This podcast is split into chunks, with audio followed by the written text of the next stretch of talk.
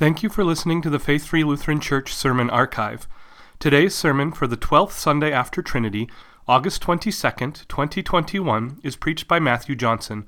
If you have questions or comments regarding today's message, please call the church office at 612 824 5527 or visit our website at faithlutheran aflc.org. Jesus was coming, she went and met him, but Mary remained seated in the house. Martha said to Jesus, Lord, if you had been here, my brother would not have died. But even now I know that whatever you ask from God, God will give you.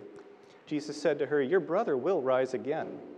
Martha said to him, I know that he'll rise again in the resurrection on the last day.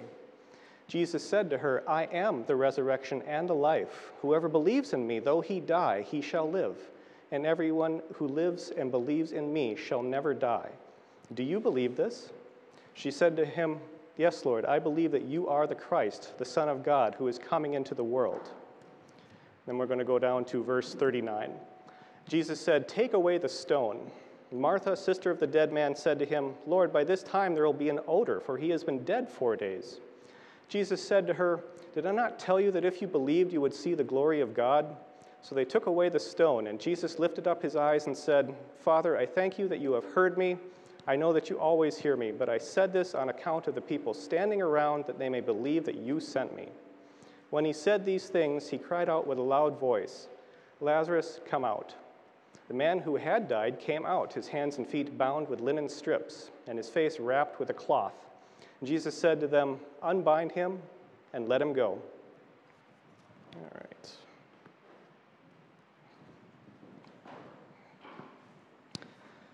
The town of Kition in Cyprus, I'm sorry, be seated. The town of Kition in Cyprus had been hit by an earthquake again. It was as though the island felt the stress of being held by two sovereignties, both Constantinople, Eastern Roman Empire, and the Caliphate, Islam. It was like it cracked under the pressure. 860 years after the resurrection of Jesus forever changed the Mediterranean world, the very ground had shifted of its own accord. Now the townspeople were digging out the rubble, some of them recalling that this particular heap of rocks was rumored to have once had a church at some point in the distant past. Even as they dug, the shovels and careful hands removed some stones and brushed away the dust to reveal an inscription on a sarcophagus at their feet. The Greek inscription said, Lazarus of the four days, friend of Jesus Christ. Now, that brief account is a mixture of legend, tradition, and historical fact. Uh, to my knowledge, it is actual historical fact that the Lazarus inscription was found on a tombstone in Cyprus around 890 AD. Uh, that is supposedly true. And even today, there are supposed pieces of Lazarus everywhere. Some of him remains in Cyprus. Some was taken to tradition and uh, uh, by tradition to Constantinople, to Marseille, and some is in Russia, supposedly. But before all this tradition and legend and pieces of someone who supposedly died around 75 AD for the second time, uh, there was another original tomb that Lazarus left. If the scripture is to believe, be believed, he walked out of it called by the very voice of God. We're going to try and answer some questions today. What does John's account of Jesus' final pre resurrection miracle tell us about the nature of God? What does it tell us about ourselves? What does it tell us about the redemptive work of Jesus? All of us here have said a prayer, perhaps even an unselfish prayer, that what went unanswered. And I suspect that at some point all of us have said a prayer for a friend or a family member that got that got well. You know, they were sick, you pray for them to get better. I still joke with one of my friends about the special power of, of Lutheran prayers. Uh, because years ago, our congregation had prayed for her nephew, who was uh, brand new to the world, and he had a lot of problems. Uh, he's better now. Uh, but you and I know that that's not always the case when we pray for someone to get better, is it? Even in our text today, we see Martha giving a somewhat polite rendition of God, where were you? I needed you. Did you know that God isn't under any compulsion to leap up and come running whenever we call? While we have multiple commands throughout Scripture to call on God in any and all situations, while it's stated very clearly that God cares about our personal needs, His timing is His own timing. If it is to His eventual greater glory to delay a request for now and come after we would have liked, uh, we see at least here in our text that it's biblical to conclude God may choose to at times delay.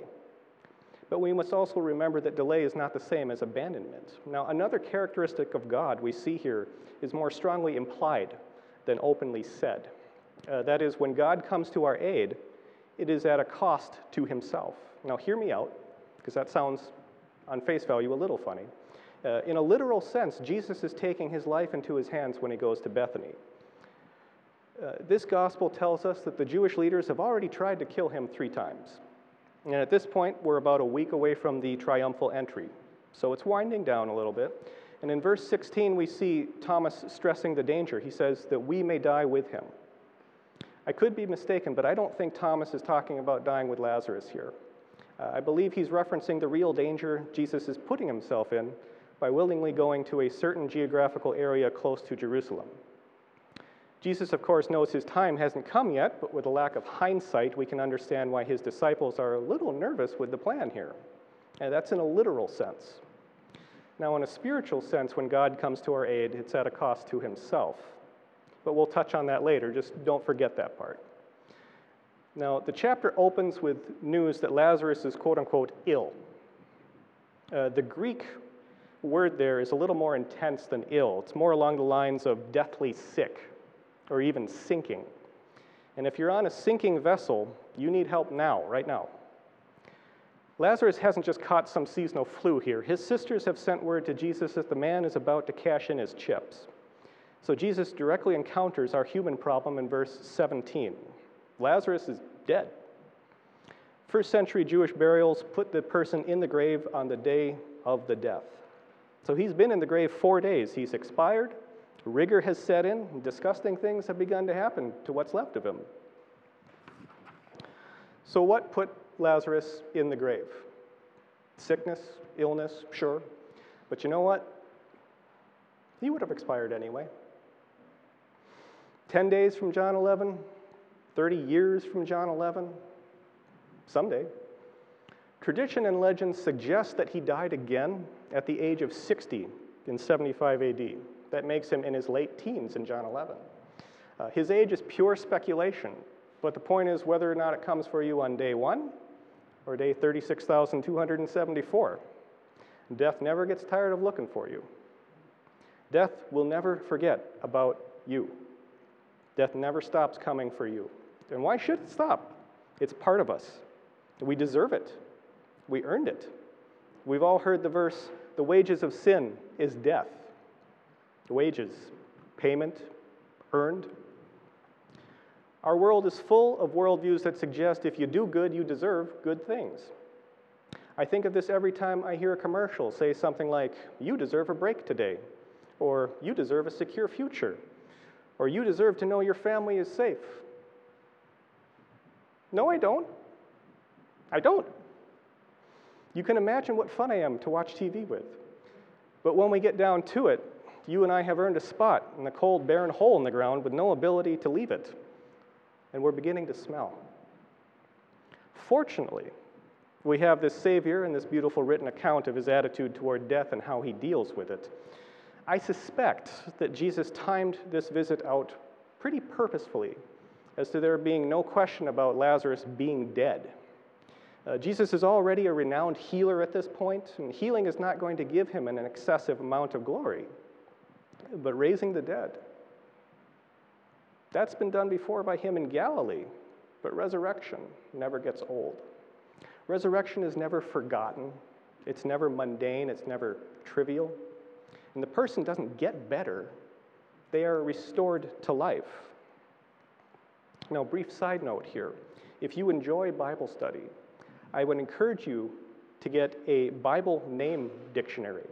Every name in Scripture has a meaning. Some of them are rather profound, some of them are uh, not profound. But Lazarus is a version of Eleazar, and it means he whom God helps.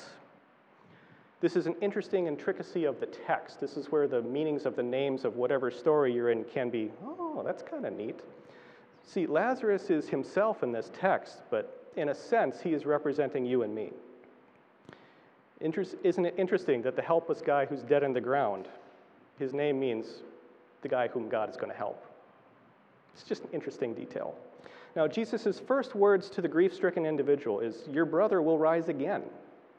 And then he explains to her how, starting with two things every dead person needs. And note they are stated as two separate things. He says, I am the resurrection and the life. So whoever believes in me, though he die, yet shall he live. The word die in verse 25, the Greek is past tense. Someone much smarter than me help me with these details. The Greek is past tense, so this is really saying, though he was dead. And the phrase with life, the yet shall he live, it's a present participle expressing that it's a continuing to live. So, another way of saying what he says is, Whoever believes in me, though he was dead, he shall continue to live. And also notice the importance of belief here belief in Jesus and the truth of his words and his work. Uh, it's pivotal when we're dealing with death and, and new life. So, let me touch on belief with a real world example so we don't trivialize the concept. Do you remember the old, uh, the other Lazarus in the Bible? The one in the story with the rich man, and they both dying? It's Luke 16. But how the rich man begged Abraham to send a resurrected Lazarus to his brothers so they'll repent and be spared of the wretched fate he's experiencing in hell. Do you remember that story? It's a terrifying story. It's not a parable. People don't have names in parables. Do you remember what Abraham told the rich man? He said, If they do not listen to Moses and the prophets, they will not be convinced, even if someone rises from the dead. Christopher Hitchens was a rather famous atheist. He's dead now, so he's not an atheist anymore. But talk about a guy that just came across as a arrogant, boorish, pompous jerk. He's a real piece of work. I, I, watched a debate he was in once. It's on the existence of God. And be careful if you look him up because he's, he's clever. He's not right, but he's clever. So we got to be careful.